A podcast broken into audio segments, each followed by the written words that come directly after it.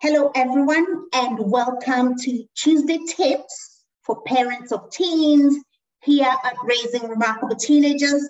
And today I am extremely excited to have Joe here. And Joe is a parent coach, another parent coach. And I also believe you have kids. So, ooh, an yes. added advantage for us.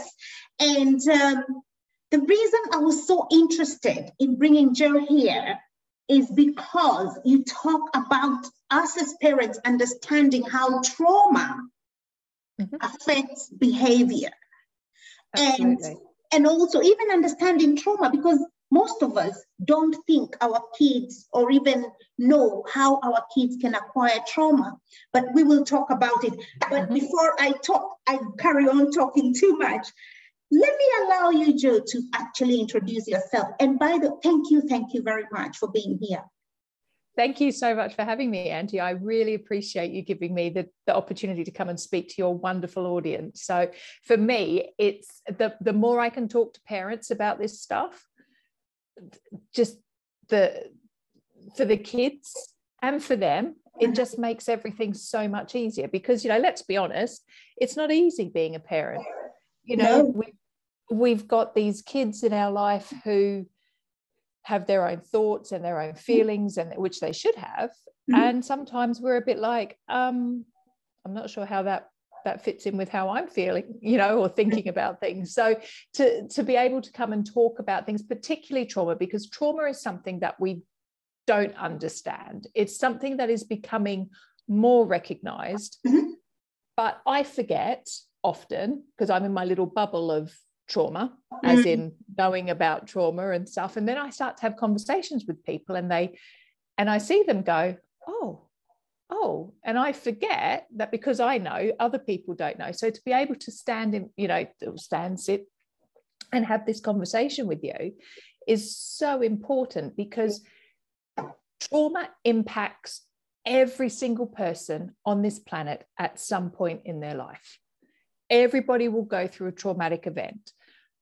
What that traumatic event is and how that impacts us there's lots of you know uh, there there are lots of factors that that um, decide whether that's going to be a big stress or a little stress mm-hmm. um, depending on the trauma and depending on how um, how often that traumatic event happens and a lot of people think trauma has to be significant abuse, um, you know, sort of physical neglect, emotional, sexual abuse, or illness, or being, um, you know, like we look at the moment at the world being in a war torn country.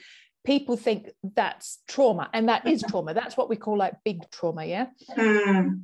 And what people don't get, what people don't understand is there are so many other things that cause trauma. Absolutely. Uh, Joe, yes.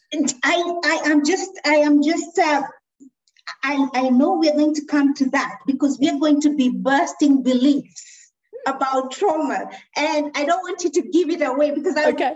I want, I want, first of all, I want us to first talk about, uh, about uh, obviously you as a parent oh. And, and a parent coach and being an intentional parent but then we're going to come back to that beliefs. You know those yes. beliefs starting to bring and i was like oh hold on for a minute because see i get so excited about talking about it that i'm I like oh, don't talk about me. You don't need to know about me I know, I, I know that we can get extremely excited. And by the way, it's good to go go and and we will speak about it, guys. Make no mistake, we will speak about those because sometimes, actually, as Joe was was beginning to say, we could be doing things that are actually traumatizing our kids without mm. our knowledge, but we will be talking about that. So hang in there. Too far ahead of myself. So yes, you me. did, but I was beginning to get carried away. Did you see me? I was just I was beginning. and they're like, we don't even know who this person is. Who is she? What's she talking about? Um, so, yeah. So, um, me, I, um, my background is I was in education. I was a teacher for over twenty years. Um, mm-hmm. in primary setting mm-hmm. I was taught in quite a lot of areas that were quite deprived, sort of just mm-hmm. out of London. uh, just sort of bordering on the outskirts of like outer London. Um, and I so I so I've had that background, and then my husband and I were foster carers for about ten years, and our mm. kids, our kids were teenagers. We had one or two kids who were younger, but predominantly all of our placement, all our children that came to us were teenagers. Mm. Um, because I love them. I love teenagers. I just adore them. They are they keep you relevant. Absolutely. Absolutely. I was having I was having this conversation with my um my PT today about how rubbish we are on our phones, not knowing all the things that our phones can do. And he said, Thank God I've got teenage kids because they're just like, No, dad, you do this and this and this. And I'm like, See, I don't have any teenagers in my house anymore. So I have no clue what my phone can do. Um, so, so I love teenagers. I love them for all of those reasons. I mm-hmm. love them for those. I'm, I'm a very straight talking person. Mm-hmm. So my personality kind of, I guess I meet them at the same level. So, so we had a lot of kids that came to us who had been in residential homes because they couldn't mm-hmm. find foster places to have them, children who'd been in psychiatric units. Mm. Um, children who were pretty much written off by the system. Mm. Um, and they all left us with either GCSEs, A levels, going into apprenticeship, going into full time work, which is a huge thing when mm-hmm. you think about most of them came to us as non attenders of school. Yes. So, huge. so, so that was, you know, that to me that it was that's a, a huge positive outcome you know especially when you consider all the odds that are stacked against them and mm-hmm. the statistics as well and the labeling of those young people yep you guys and, did a good good job and we i remember one of the kids that came to us had been expelled from oh, two schools mm very quickly in succession. And when he came to us, that there was just nowhere that was prepared to take him. And then this new um, initiative came out, kind of like a pupil referral unit, but mm. not a pupil referral unit. Mm. And he went there, and it was absolutely amazing. He absolutely flourished because it was the right educational setting, and he had the right home life you know he mm-hmm. had the support at home and mm-hmm. and you know there was another we had another kid who came to us who was uh, who had been quite heavily medicated for different things and decided at one point that actually they were going to come off their medication and it just went to prove that they didn't need to be on the medication the medication was not that the things they were being medicated for actually didn't exist. Absolutely. So, so it, you know, these, I guess I don't I don't take on board sometimes the immense amount of work we did with the kids because to me it was just being a parent. Mm. That's what I did. I was like, well, why wouldn't you love the kids? And why wouldn't you? Yeah, tell them off they've done something wrong, but why wouldn't you be offering them the opportunities you know and and meeting them with love and compassion and and connecting with them so to me that was always i, I don't take it as a um wow look at you you were foster carers and you did this thing. To me it was just like we just parented those kids. Wow so i need not even ask about you being an intentional parent because actually going, deciding, making that decision that I'm going to to parent this kid, I'm going to foster this kid, I'm going to adopt this kid, I'm going to have this kid, or I'm going to teach this kid.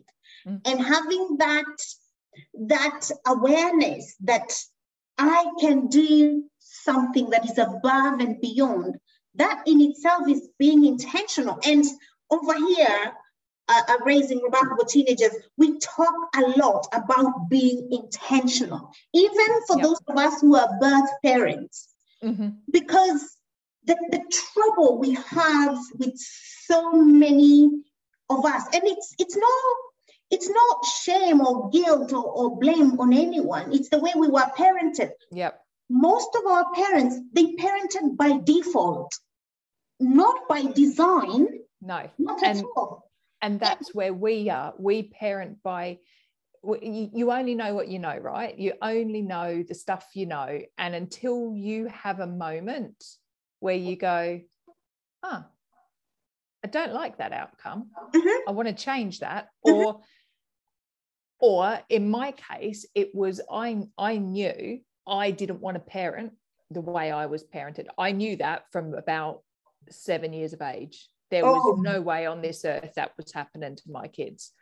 So with my daughter, I am very intentional. Sometimes, sometimes I think, come on, Joe, bring it back a little bit. You know, sometimes I think, am I too much, you know, uh, um, rational. Are you yeah. too rational instead of just of, of just being of just being right? yes, yeah, But but the problem sometimes because of the way because of what we call a paradigm, right? Because of the of the mindset.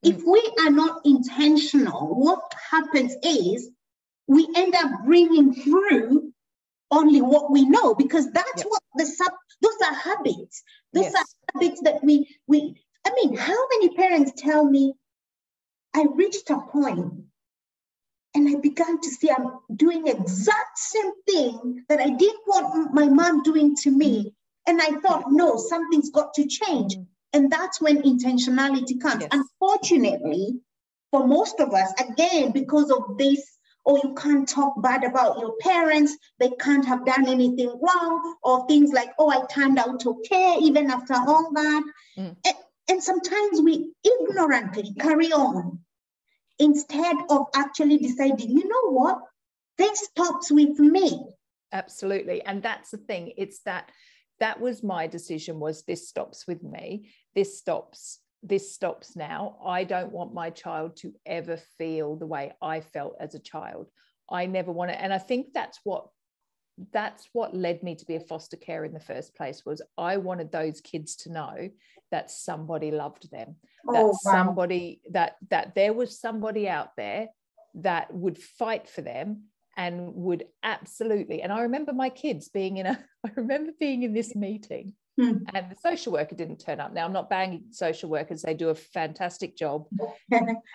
But you know th- they just didn't turn up. And i remember one of the kids on the phone to social worker went no joe said the meeting was today. Therefore the meeting is today. You got it wrong. And they absolutely knew that that i i i was there for them there was you know i was the person that was advocating for them. And i just you know to me to to um, you know imagine going through your life not knowing if the adults in your life actually would have your back you know and a lot and that's what what these kids had gone through. So for Mhm. me that was really really important. That was a really important reason why I chose to be a foster care and I think also why I went into teaching to be honest with you because I wanted to reach those kids who didn't have that home life or didn't have that those parents that you know some of my kids i was the only person that spoke nicely to them. I was the only Mm. person that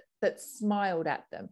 You know i was the only person who noticed that they'd come to school hungry. So we went and got them breakfast. You know that there's and i just think that you know that that to me that is that is probably why if i sat back and thought about it that's probably why i went into doing these these things. And i thought when i left teaching i was like i'm not sure what i want to do mm. but I kept coming back to parent, like helping parents, because when I was a teacher, I got on so well with my parents because, again, I'm mm. straight talking, I will listen to them. And it's not about shaming parents, it's about sitting there and saying, well, you've been doing it that way for so many years, and this is the outcome you've got. Uh-huh. What if we could do it differently? yes Let's plant that seed. What if we could do it differently? Mm. and it is a different outcome and you're not shouting and you're not Mm. fighting and you're not having kids shimmying down the drain pipe at four o'clock in the morning and running off to the field you know Mm. what, what if it could be a different outcome and i think that for me that's the whole reason why i got into this you know And it's so powerful as you tell your story because I can feel your conviction and I can feel and and and hopefully as, as parents listen, it, this is going to to to ignite something in you. And and we're not saying that you're not doing a good job. What we're saying is we can learn, we can mm-hmm. learn something new. There's always Yep. new things to learn. If, Yep. for example, you're you're always bickering or always not having a good connection, especially when our kids turn to teenage years, it's a whole different ballgame. What I say to parents, this is championship level parenting. this is years, olympic this is this is the olympic you're you're gold medal status here this this is is this this is what differentiates you know like like back back door you know back garden football and and championship exactly. And exactly. And you can't play ba- back garden football no. in, in championship. You're going to lose every time. Yep. so because we are there why not learn the rules the skills the strategies? And and uh, uh, and i can imagine maybe as you feel one of the things that I've worked with teenagers for a long time, and, and my story is a different one. It's not, it's about you today because I really want us to go into trauma. Mhm. And, and and one of the things I, I that used to really cross me, cross, and I'm thinking, uh, it's people saying, oh, this strategy that worked in, in when, when they were toddlers will work when they're teenagers. And you're thinking, no, it's not going to work. no Formula milk is not enough. It's no not for for, for the kids that come in and, and decimate your kitchen at four o'clock in the afternoon when they eat everything you know there's not a loaf of bread or a sandwich filler left is there? No it's it's got to be different. And the thing is our kids when they become teenagers i think they need us just as much Mhm. if not more than when they were little. And but they need us in a different I'm way. Glad I'm glad you mentioned that because I say to parents that one of the research findings that's very, very popular is that in teenage years, they need our connection even more than they needed it when they were younger. But we as parents don't think so because teenagers, they behave, they don't want they don't want anything to do with us. They, they don't want hanging around with us. They don't want, but we confuse that for, and, and this is what I call the Mm. paradox of independence and connection, right? because they because the actual the actual stage being a teenager is only 100 uh. years 150 years old. Mm-hmm. Before that you were a kid or you're an adult. You went mm. you went you went and worked in the fields or whatever it was. So now they've got this i don't know if you ever watched that program the wonder years um, you know, it, it, it was about this kid in the 60s and his mates, and they were all like, um, you know, the wonder years as they became teenagers. And that's exactly what teen, being a teenager is. It's that it, you're out in the wilderness, you don't know what's going on, your brain's melted, Mhm. you're back being a, you're, you're a toddler in a teenager's body. Everyone looks at you and says you're an adult, but Mhm. actually you're not. You're not. One minute, one minute you want independence, the next minute you want your mum to hug you, but actually you're all prickly because you've got hormones racing through your body. Mhm. Your mum's looked at you the wrong way and you don't want to lose face. So you're going, get stuffed. I don't want to be with you. Mhm. And actually you're crying out inside Mhm. for someone to love you and, and hold you. Absolutely. It's Absolutely. just being a And teenager sucks. Yeah, absolutely. And that's why it's so important for us as parents to understand this paradox. Yeah. Because if we don't, and I say to parents all the time, and I have to remind myself because I have my own one, I have to remind myself if we don't maintain this connection, because it's such an intricate need, then we'll get it somewhere else. Absolutely. And that's why, and that's why teenagers become very vulnerable. Anyone looks at them endearingly, they're gone. Mm-hmm. So they, anyone, anyone, you know, and, and these days it's so dangerous because at the click of a button, you just say, "Oh, I don't, my, my mom don't get me," and the kid downtown Japan, someplace, says, "Oh, I get you," and mm-hmm. and that's it. Your kid is is taken off; they're gone, right?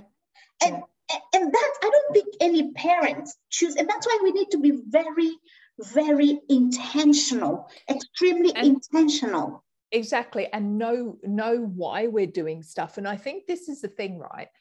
I say this to like my my people in my community. I say to them, if you had a business and you wanted your business to be successful, you would sit there and map out a business plan and your mm-hmm. goals and the things that you want to achieve, right? What tends to happen when we have kids? What tends to happen is we go to school, we go to university or to work, whatever, we meet our partner, we get married or whatever, mm. and we mm. have kids. And then we go, there is no thinking that happens because they they hand you this baby at hospital and they go, best of luck. Hopefully, we won't see you anytime soon. Off you go. Mm. And then you kind of go, oh, this is nice. Let's have another one or another two or whatever. And before you know it, you're knee deep in nappy poo and formula or milk or whatever. And the kids are seven, eight, nine, ten. They've you, you've missed that whole thing. And you actually haven't sat there and had the discussion with your partner about what is it I want to get from being a parent? What is it I want my mm. family? What is my rocking chair moment? What is the moment when I'm 80 and I'm sat on my rocking chair and I'm looking out what is it I want to see? Do I want a family that comes back to me every holidays, every celebrations, shares their children with me? Or do I want a family that I never see? I never, I, you know, we fight more than we we say we love you. Mm. And, mm. and I think that's the thing. We don't actually, it comes back to this intention. We haven't we haven't thought it through. We haven't thought, and there's lots of people out there who I speak to, and there's no judgment on this that have gone, if I knew it was going to be this difficult, I actually don't like it. And I probably wouldn't have been a parent. And, you know, they say that they, they felt pressured into being parents. Mm. So, so there's a lot of people out there who are probably doing it. It's, it's default yeah. It, it's by default right? It's it's by default. It happened and you just yeah. you're just going through the motion. Interesting mm-hmm. interestingly enough just today i i just i like to hang stuff on my i don't know if you can see it. I don't i don't want to move over the stuff. Yeah. just just today i i put up um, a quote by by a comedian. I mean he was a, a writer. And it says in the absence of clearly defined goals, we become strangely loyal to performing daily trivia mm-hmm. until we ultimately become enslaved by it. So we are doing, you know, we, we just we're just going through the motions, right? And that's by Robert Heinlein, right? Uh-huh. So, so parents. I mean, I, I like it when another person, another parent, another coach comes and says, says, let's be intentional. Because if we are not, these kids, they'll just slide through our fingers. Yeah. Right? Yeah. And, and those are lost moments. And we can be intentional and therefore become massive, massive influencers. Yeah, absolutely. People, right now, I know, Joe. We can talk about. Inter- I know we can talk about intentional yeah. uh, parenting until until forever, 20, until the cows come home. Yeah. Yeah, 2025. But I, I would like you to address trauma because okay. I think it's a very important topic for us to be able to identify. And I like some of the things you began to to to mention because mm-hmm. parents sometimes don't think that that could be that they're they're waiting for someone to to chop their their kid's neck that's trauma. Yeah. You know that, that they're you're waiting for whoa but the thing is it doesn't have to be whoa it can be anything. So exactly. Through and, that and also take us through some of the beliefs surrounding trauma that we need to burst and dissipate today? So I think I think I think one of the things is that we need to recognize ourselves as parents. Mm. we have been, say, victims, if that's the word you want to use, of trauma. Mhm. Because for the majority of us, we will have had developmental trauma throughout, which means that throughout our life, growing up in our homes, we will have experienced things that our parents have said or done to us because that was the way it was done back then Mm. yeah Mhm. so so we all need to acknowledge that and i think there's this belief that we can say and do whatever we want to our kids and it it that's not the reason why they're behaving the way they are i, I often think we we shift the blame onto our children because we can't or we don't like to actually sit there and, and think that we Deal it. caused that and that's again that's not blaming parents that's going you know we need to understand us and we need to understand how we how we how how we work in situations what our triggers are our stresses and things like that and how that impacts us in Mm. the way that we the way that we interact with our children. So you know i think that's the first thing. We really need to be real with ourselves. We really need to sit there and look in the mirror and say look what were the things that happened to me when i was a kid? Now for some of us they're probably not going to be you know these like i said before these big traumas Mm. okay and and and but it can be things like the way you were spoken to by a grandparent or by an Mm. auntie or by a Mm. friend and it makes you feel less worthy Absolutely. and that's a trauma that's a little trauma but you don't mention it but it then becomes this belief well that Mm. person spoke to me like that therefore i must be Mm. less worthy of my brother who got a hug from them you know it's those things so our every action was it is it was it isaac newton every action has a reaction It's true. It Yeah. does. everything does everything we do impacts and particularly in those first couple of years of life Mm. the brain is just soaking it all up everything we know about our environment that we live in we learn in those first few years and the brain is like this happens therefore this happens Mm. I cry, my mum comes and picks me up. I'm hungry, my mum feeds me. I've got a dirty nappy, my mum changed me, or whoever, you know, whoever. Mhm. A lot of classical conditioning, a lot of Absolutely. a lot of conditioning, a lot of uh, a lot of, and, and that's the same way language is learned. you know? Exactly. Exactly. This happens and this happens. So the thing is, the way we parent, right? This uh, this is this goes off into all sorts of different tangents. Is our attachment style of parenting will impact whether we raise our kids to be securely attached to us therefore they are more likely to be resilient if something happens to them Mm. or if they become avoidant Mhm. or ambig- ambivalent.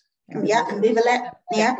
So, so we have to really look at the way that we were parented, and this is a big this this is this big myth around you know it doesn't matter what my parents did to me, or it doesn't matter how my parents parented me because I'm going to parent differently. Yes, you are, but you have to be aware of those things because otherwise, in those moments of stress, you revert back to type.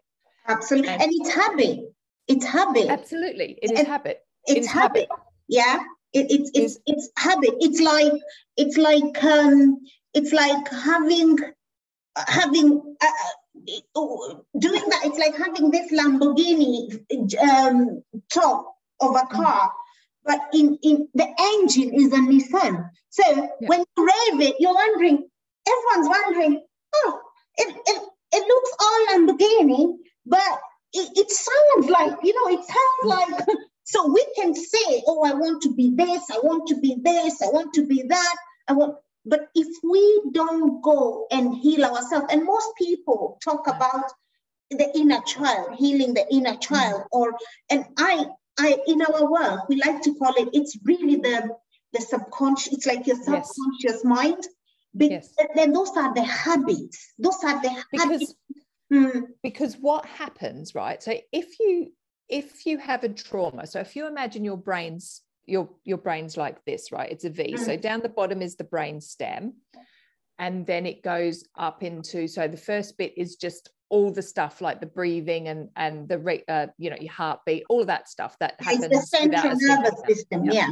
And then the next bit is like our is is our emotion center. That's yeah, that's the limbic brain. We talk yep, about it here yep. a lot in, in yep. on here because we, we like parents to understand the teenager's brain and why they behave as they do. So most most of you guys here So uh, you know this stuff, right? So so we, what happens when someone actually says it again because it's consolidating because uh, we are learning yeah so so then above that you have the cortex right so in as you know in the limbic system that's where your fight flight response is that's where yeah. all mm-hmm. your emotions everything is that's where memory is okay mm-hmm. memory is there now the real kicker is our understanding of time happens in the cortex mm-hmm.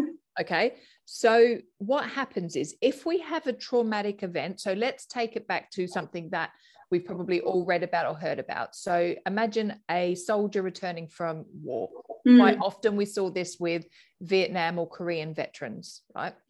They could be walking down the street and a motorcycle would backfire and they were instantly on the ground scrambling for safety. Mm.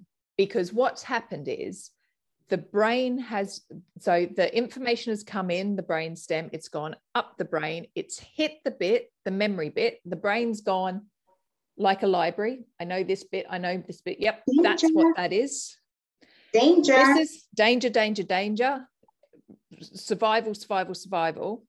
And then it's not until a significant amount of time has passed that the brain that the thinking part of the brain goes no we're not in vietnam mm. we're walking down or we're not this you know so what happens is when we've experienced trauma we are stuck the switch is stuck in our brain in that emotional part mm. and we can't get to the thinking part of our brain because we're stuck here and in fact in fact as you say that I want to say that it's not just the brain mm. where the memory is. No, because it's in we our body. Have, we, the body has memory. All cells of our bodies have memory, and it and, and anything can be triggered. You know, have you ever smelled something and you thought, oh my God, it takes you back? Yeah. Or you see something and it takes you back or someone touches you in a you're like it takes you back because the body remembers as dr mm. Cole says the body remembers we exactly. memories exactly and, and, i just want to say about um about the the trauma what i would like you to talk about is mm-hmm. the, the excessive stress you know like those you know those niggly things like for example i, I remember a, a teacher in, in primary school saying that, uh, you know, they, they said something that was not very, in fact, I cannot remember the exact words, but all I remember is I felt bad. Mm-hmm. And that for, for a long time, I feared going into, into when mm-hmm. that lesson was on. I did not have the wherewithal for me to go there. And and for that reason, I performed very poorly because I was mm-hmm. hiding myself from that. Because experience. you were fearful. And yes. when and we know that when a child is fearful, they're not going to learn. Mm-hmm. And that's the thing. So that whatever that person said to you, however they responded, however whatever it was. So it's not just the words, it, it could be the way they smelt, it is mm. the way they looked, the way they made you feel all impacts and then all you know is that when you're going into that person's classroom for example you don't remember those things, it is just fear that takes over. It is just fear. This is and can I just situation. say, and can I just say, mm. what even made it worse was when I went home and told my mom, she rubbished the whole thing. Mm. So that and that even then, worse. Yes, because then no one's believing you, no one is listening to you. And the best thing, the best gift we can give our children is to listen and believe them. Mm-hmm. because children don't make stuff up. 99.9% of the time they're not making it up. You know they they don't have well, they don't have the experience to make up embellished stories and things like that you know. So so if we don't listen to our children when they come and tell us something that reinforces that belief that they're not worthy mm. that it's okay for them to be treated this way. Mm. And it mm. just reinforces that and reinforces that and reinforces that. So then what then happens is, for example, I'm not saying this was you, but for example, that class becomes your fear. So you either go in there and don't say anything, or you go in there and you become disruptive. Mm because why would you want to be in a situation? You think about an animal, right? I do a lot of work, a lot of the stuff that I do with people um, in the warmer months, not now because it's too cold, um, we use my horses because mm. they are an absolute mirror to your soul. They will they will react to you in ways that you don't even know that you're thinking. Mm. And if you think about an animal, if you corner them, they're going to come out fighting. And you know that that's what's going to happen unless they're those goats that faint. And that is a response. That is a, mm. that is a response to you know um, fainting is a response. Absolutely and there's two ways there's two ways that that, that young people can respond. They can either internalize it mm. where they like you said earlier you know like you said you know i, I don't feel worthy I'm, I'm nothing i don't even belong here or there is externalizing behavior mm-hmm. where they get aggressive. You know, they yeah. they, they they are acting up. They are But the aggressiveness and, and that that externalized behavior comes from the internalized feeling of I'm not worthy. So if mm-hmm. I'm not mm-hmm. worthy, then it doesn't matter how I behave because it becomes this cycle of mm-hmm.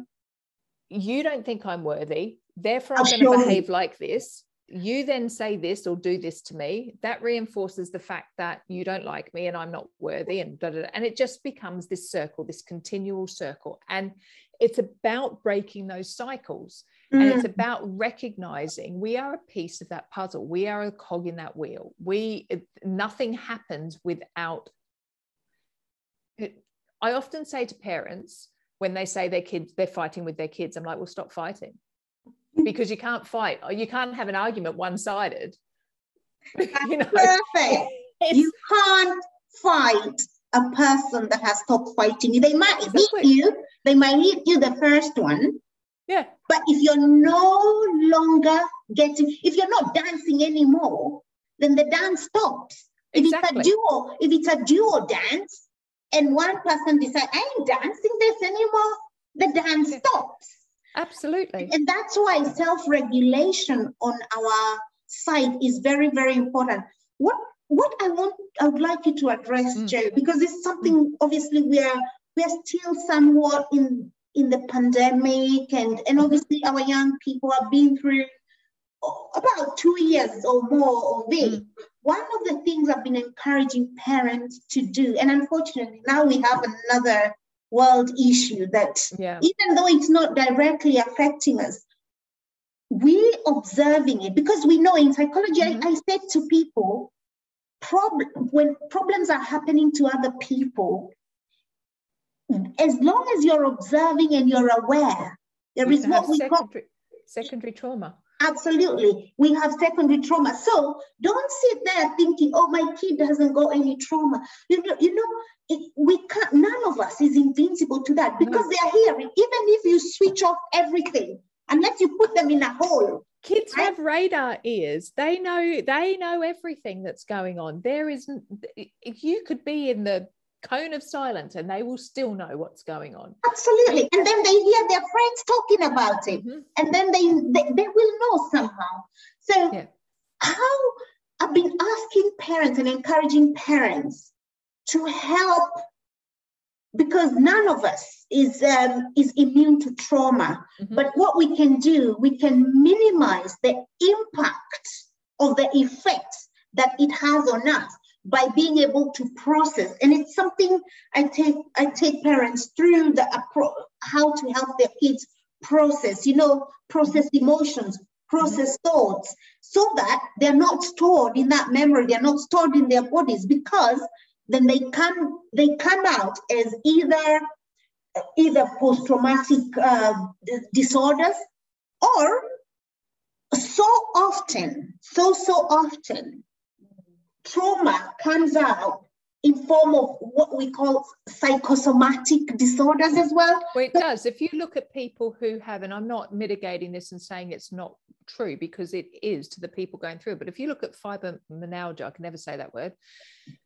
that is that often is caused from something traumatic that has happened in somebody's life the body st- the body cannot so so i as i said i often talk about animals because i I observe a lot in nature and mm. I work a lot with animals as well. So I can I can see this happening and I know this to be true. So if an animal has a traumatic event happen to them, mm. what they do is they get up and they shake it off and off they go.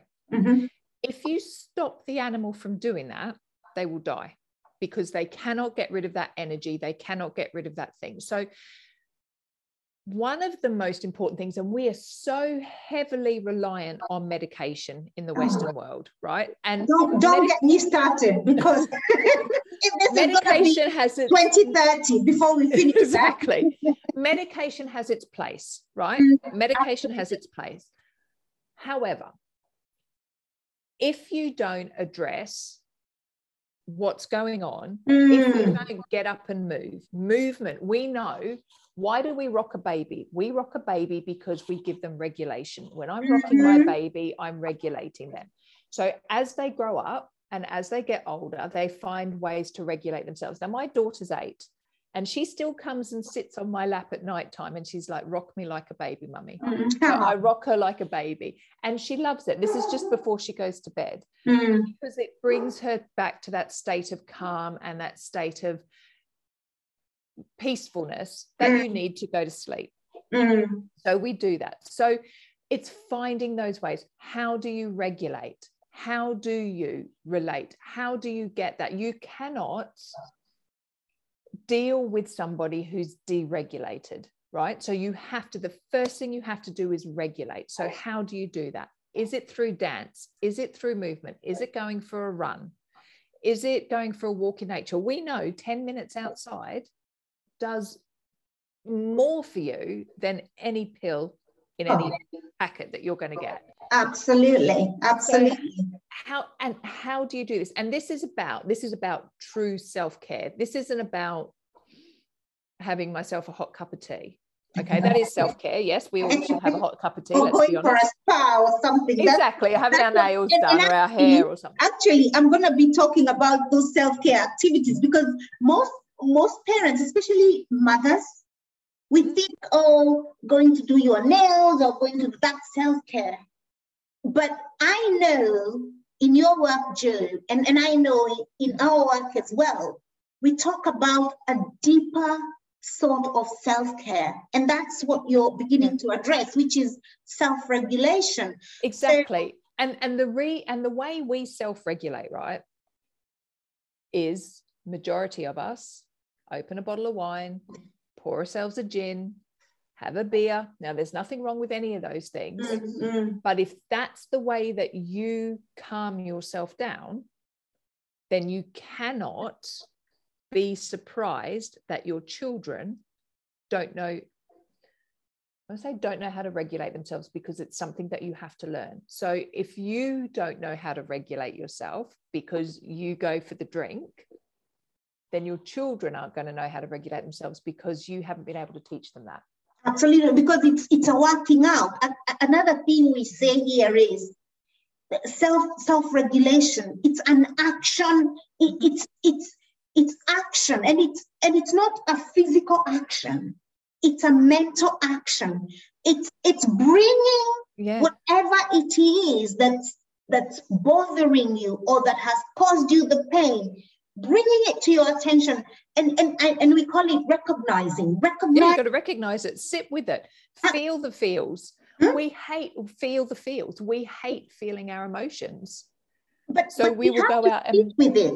And yeah. then what we say is I, I, in, if you want to move on don't sit with it forever. Yes it's okay to sit with it but tell yourself for me to take the next step, mm. I have to, I have to, to recalibrate.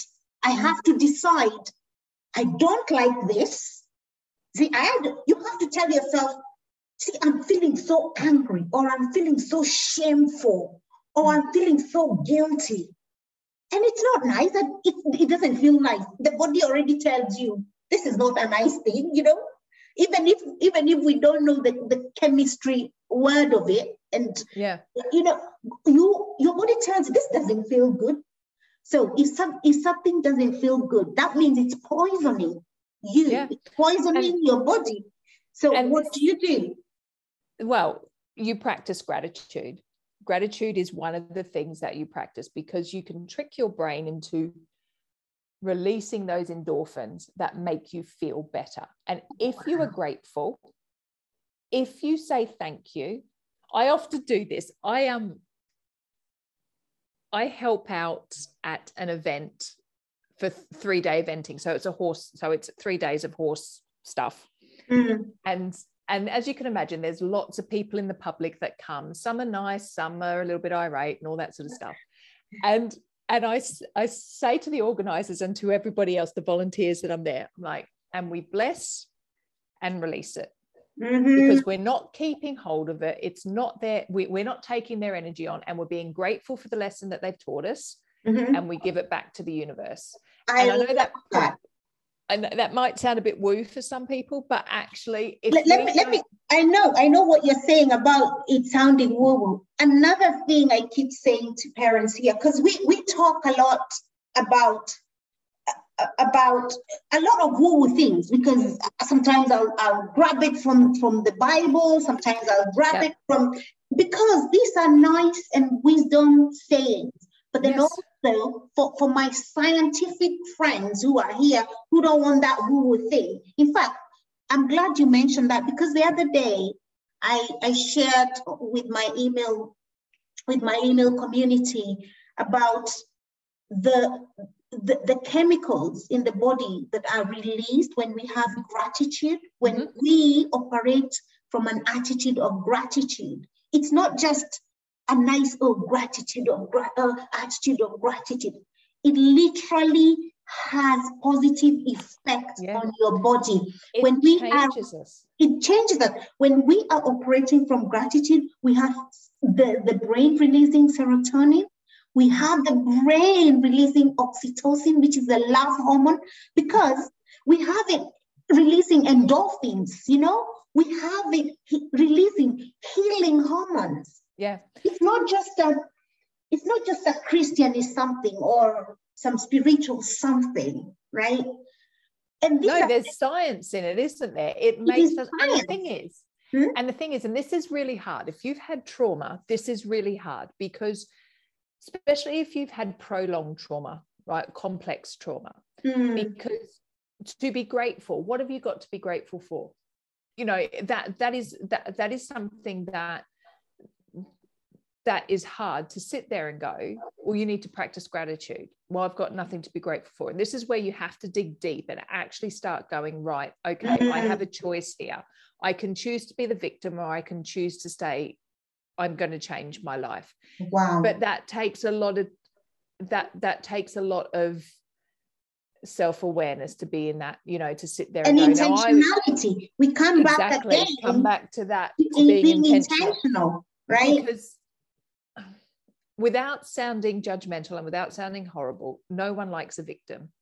Okay. So if people are going around playing the victim card, eventually they become alone alone no one wants Absolutely. to be with them and, and, i like what you've said because again i think especially the people who are in our mentoring program they know that some of the first basic lessons we talk about is your level of vibration mm-hmm. and when you're operating from you know literally you know shame mm-hmm. guilt victimhood and all that the, the energy is so low. Yes. It is so low that you have absolutely no influence on anyone. In fact, you are rejecting, you know, you, you want to be, as parents, I, I keep reminding parents, we are leaders. And what yes. do leaders do? They influence. So our, we, whether it's consciously or, or unconsciously, we want to be able to influence our young people. But when you're operating from those levels of victimhood, you know, shame, guilt, hopelessness, helplessness. You are not a magnetic, your magnetic field is so weak.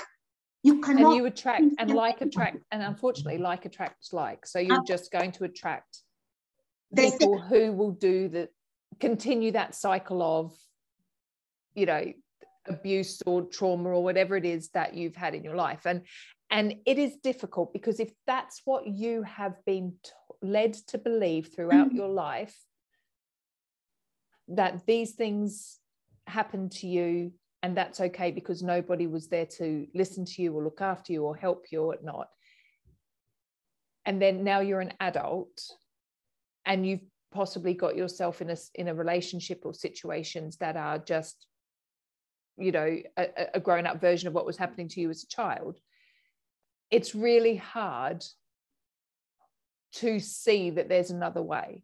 And mm. this is the mm. thing with trauma because it absolutely changes our brain. It changes the way we see ourselves. It changes the way that we l- look at ourselves. And if you are an older, so if you're an older person who has trauma, okay, you can remember what life was like pre trauma, if that makes sense. But mm. if that trauma is happening to you as a child, and particularly in that first two months of life, if trauma happens to you then, then that is your normal.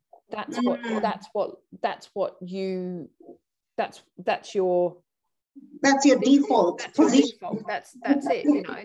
Mm. So so all of this stuff, you know, it's not easy. It's not easy it's not easy. Say, Absolutely. In fact, it's this trauma subject is so huge. I'm feeling oh, yeah, we're, coming, we're coming to the top of the hour, and I'm feeling we've not even scraped the surface. And I think, Joe, you're gonna have to come back and talk I'd to us about because because we we haven't talked about the different sort of and i really want parents to understand that and especially mm-hmm. how you know that look you know, mm. that look that you give your kid and you think it's an innocent look.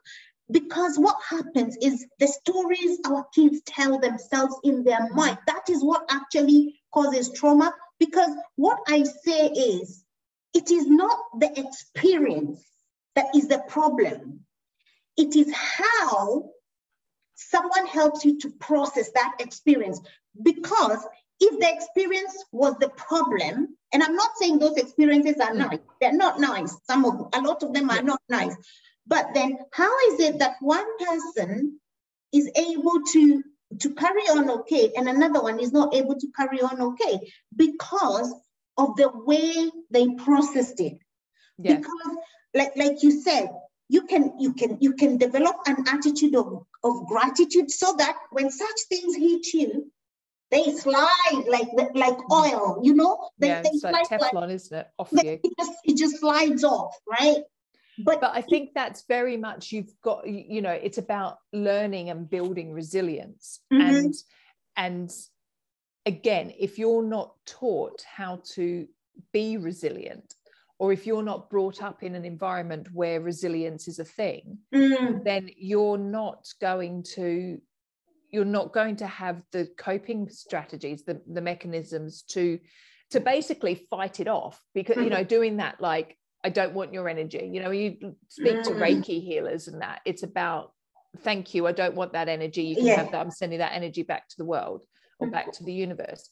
If you don't if you can't do that because you haven't been taught the way to do that then then we could experience exactly the same thing but one of us will walk away with a different effect it's a, yeah, completely different that are poles apart. So absolutely and and i i i think as well again another another another facet of trauma is when sometimes we we say to our kids oh i've got to be cruel to be kind or i want it so hard for you so that you can get you can be resilient. You where do we where do we get this um where where do we get this belief that we have to make our kids feel crap about themselves to make them behave better? It's it's crazy you wouldn't go out to your garden, right? I'm not the best gardener in the world, let's be honest, but hey, I do keep and things alive. It. Yeah, you don't go out to your garden and go, I want my roses to look beautiful, but actually, I'm going to pour petrol on them. I know, and bash them. Of, yeah, and then expect to have award-winning roses at the flower show. It's not going to happen. Your roses are going to be dead, you know. And yeah. that's exactly what we do to our kids. We sit there and we go, "I'm doing this for your own good." Mm.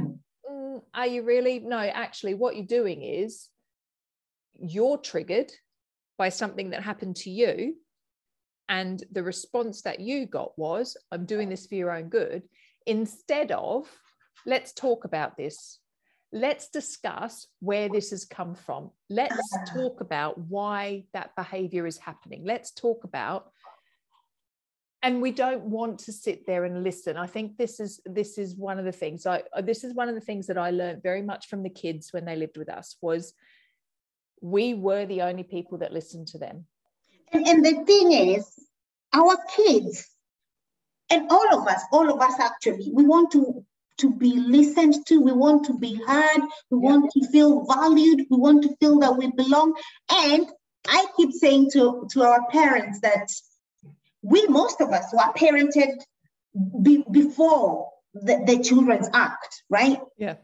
Now we are parenting kids who are after the children's act and they have an idea of how I, I think I ought to be treated, you know, but so there is a big mismatch. And that's why you as a coach, as a parent coach, I would encourage people, seek Joe out. Seek Joe out. Seek us out. Yeah. Seek whoever, but don't sit there with your default parenting thinking because none of us knows it all. And what I usually say, ages ago, we used to live in villages and people would share mm-hmm. stories. And the worst thing is, yes, when our kids are little, we go to toddler mothers and toddlers and all. And, but when they are in teenage years, we don't have these groups. No. And that's why you I'm introducing you to Joe, I'm introducing you to someone else, and whoever for, for whatever you do, don't be alone. Because people are out, and this is this is part of the reason why I became a parent coach. Because if there was someone like me around for my mum to speak to when I was a teenager, mm-hmm. I think things would have been very, very different. And and you don't have to do it alone and it's not there's no shame in it there's no if you you know if you broke your leg you wouldn't walk around or drag your leg around for like six weeks going, oh, it's terrible. I'm not going to go to the doctor and get my leg sorted out because it's shameful. No, you go and get it plastered or whatever, you know. And it's the same with our kids. If things aren't great, mm-hmm. what are the what, look basically be very black and white about it is you have two options here. You carry on and you end up with the situation where you have no relationship with your child, mm. or you ask for help mm-hmm you don't like asking for help and that comes down to very much how we've been brought up yes you know if we see it as a weakness and all of that mm-hmm. sort of and thing. we live in a society that shames support in fact yeah. as you as you see, see that uh, i don't know you my community knows i i am the I write for the Royal Parenting. Um, I'm the Royal Parenting uh, commentator, and one actually last week I wrote about one of the one one of them. It's gonna the the the article is about will come out, so I'm not gonna mention the person, yeah. but one of the things I said about that particular parent was the is the way she's an avid, avid seeker of support. Mm. She's an avid seeker of support, and you will see from from what she says, from what she does, from the kind of, the, of support she seeks, and uh, she says you know, parenting in itself is already hard enough without mm. us being shamed from seeking for support.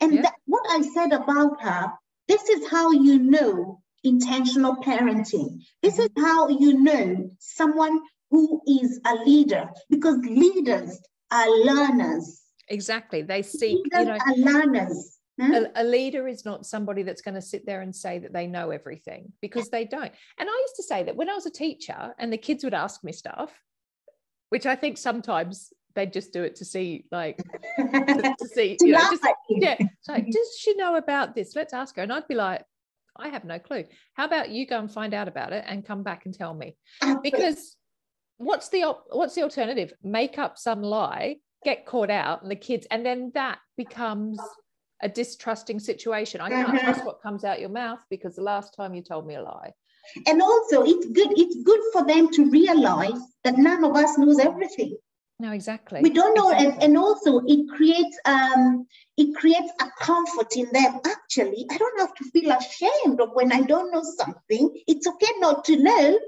Yeah. And then I can go and search or research. It's okay. And then because as we do that, we are eliminating again the shame and the guilt and all that. So, Jen. Yes. I want to ask you because over here we believe in taking action, mm-hmm. right? And today, if you could give our parents three tips on, on self care, whether it's self regulation, whatever it is, or how they can connect, because I know you're very good at producing programs that help help parents connect to their kids and um, and, and, and helps parents build confidence. Mm-hmm. What three tips can we today I'm, I'm, I'm going to be writing them as well because I might write them down as I tell them for myself. Yeah, can you share with us something that we can do this week that's going to make us begin to make those positive changes that we want in our families? I think the first thing is to seek that connection with our children. Mm-hmm. How are we going to do that? So it could be send, okay, if we're talking about teenagers, mm-hmm. send them a text message. Hey, I love you. I've put an extra five pounds on your lunch card today, whatever, you know, something to make a connection with them, to make them feel seen and to make them feel valued. I love you some more, Joe. I love you so much. so that would be that would be my first thing is to seek that connection find something there will be one thing that you can do this week even if it is even if you're struggling even if it's getting their bath towel and putting it on the radiator before they have a shower Okay, mm-hmm. so they've got a nice, I love a nice towel, nice warm towel after my bath. Mm-hmm. I'm sure they will, you know, it's that kind of thing. I have thought of you. You were present in my mind today, and I have thought of you. Wow. So that would be my first thing seek a mm-hmm. connection. Mm-hmm. The second thing I would think about is how can we help our kids regulate? Mm-hmm. Okay, what can we do when we know say on a Wednesday night after football or hockey or something like that, we know our kids are a little bit dysregulated, whether that's because they've been out playing sport and they're not, you know, they've they've lost the game or they're not. How can we help them regulate? What did we do for them when they were little that helped them regulate? So mm. is it we do this, we do Friday, we do Friday night kitchen dance party that's what we do to um, oh. my daughter's even been dancing on the table. This was during lockdown. We used to put um we used to put Gok Wan on when he did his um isolation nation and she's up on the table i'm like that's my child i'm so proud um, she's up there, woo, woo. Um, so what is it something you can do together because when you do it together so it could be dancing in the kitchen okay they might think you're a bit of a dick they might go i'm not doing that but what is it something that you can do together mm-hmm. you know how can you do that how can you help them regulate what, what is something that they can you know that they can do and, and, and can I just say something yes. there? I know I like what you said, especially with teenagers. They might not want you to join, they might not want to join in in your thing, but it could be, oh, remember that TikTok thing you showed me the other day? Yeah, remember that movie, whatever. What, find something, exactly. find something, exactly. connect, and then go make a, be ready, be willing to, yes. to, to humble yourself. Humility is part of leadership and do the thing with them. Yeah, so that's yeah, absolutely. So do something, do something with them, something that helps them, you know, just calm or or just just it, it comes back to that connection again, doesn't it? It's about mm-hmm. connecting. And then I would I would be my big thing is about offering a safe place. Oh. You, it is about, for our teens, it's about knowing that home is the place where it doesn't matter what I've done, it doesn't matter what I've said. It is a safe place. I can come home and you will still love me. Oh, and I think so that is, if that's the, actually, that would be the one thing that I would hope that people took away and did because often our teens feel that they can't go home mm. because they've really stuffed up. I want my kid to come home when they've i could tell you countless stories of the police knocking on my door at three four o'clock in the morning in fact the police knew us that well that when one of our dogs went for a little walk one day they brought them back and they went this belongs to you i'm like oh um so you know you be that safe haven. I like your vulnerability right there, Joe, because most of us our tendency is to is to hide and, and pretend that these things don't happen. The, the good thing about this village is that we are all intentional parents of teenagers. And we know that when Joe's talking about police turning up at three o'clock in the morning, you, I'm sure you're talking for, for thousands of people from around the world. When I spoke about my, my kid, almost, you know, she shouting at me and opening the door, nearly bringing me down. Yeah. You know, that I was speaking on behalf of thousands of other kids. When when when you speak about uh, about your kid grunting at you, you as if you're not the only one. Mm. Yep. And I think sometimes I, you know, we parent in a silo and it feels so much like when we shut that front door, we think that we're the only people going through this because unfortunately we don't have that community anymore. Mm. we don't have that. I read this book and um, it was oprah winfrey and bruce uh, bruce perry. Yes yes have the, you read it? what happened to you? what happened to you yeah. Mm. and i remember oprah saying um, when she moved to missouri or mississippi oh, i can't remember somewhere michigan maybe wherever uh, um, her dad said to her, find your church community.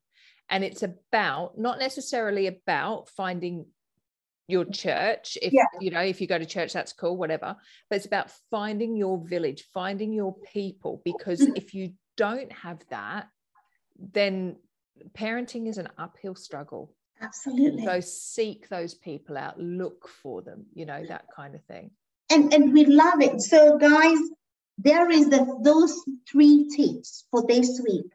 Seek connection. If it means you texting them or on is it Snapchat or whatever, getting whatever one of those ones, do something that connects them, even if it's a note or something. Slide, slide a note and say to them, "I love you" or something.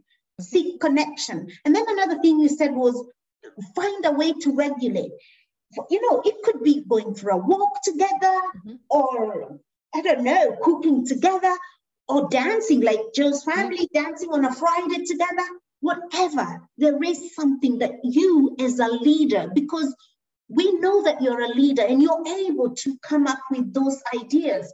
And then there's also that um, become, become a safe space. One of the one of the one of the quotes we like to use here is that we as parents want to become a safe space for our kids to speak. Because when they can speak their minds, they are able to share their frustrations, their fears, their dreams, their jokes, you know, and, and when they can do that, they're able to open up to us. And, and again, the cycle goes on, it goes back to connection. So, Joe, tell us, where can our community find you? Because we are all about connecting parents who are intentional mm-hmm. in, in a village because all of us all of us need to be in this village of like-minded people people who are not going to shame you people are not people who are not going to think you're crazy yeah so where can people find you find so you can find me on or you can find me on facebook mm-hmm. i have a group called healing from childhood trauma mm-hmm. um, so we talk a lot about obviously trauma um, and parenting. Mm-hmm. Um, I'm on Instagram. I am Joe Mitchell Hill Coaching on Instagram. Mm-hmm. And I'm on LinkedIn, Joe Mitchell Hill. And if you want to email me, it's joe at joe mitchell hill.com, I think. Yes. Yeah. Brilliant. What I'll do is I'll I'll, I'll put all those um, all those contact details over here because this is going to go out as a video as well as an audio. Guys, just whatever you do, please make sure you connect with a coach. If it's not me, let it be Joe, but don't be alone, right? Okay. So, with any any sort of last minute comments for us, Joe?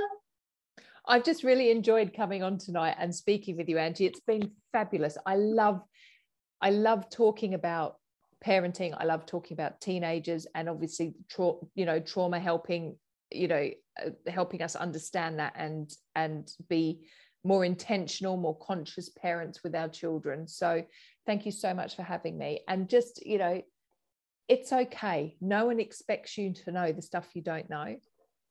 But if you want to see a difference, if you want to be sitting on that rocking chair when you're 80 and you want to be surrounded by love and family, then you need to make a choice. Which which path of the road are you going to go down this one or this one?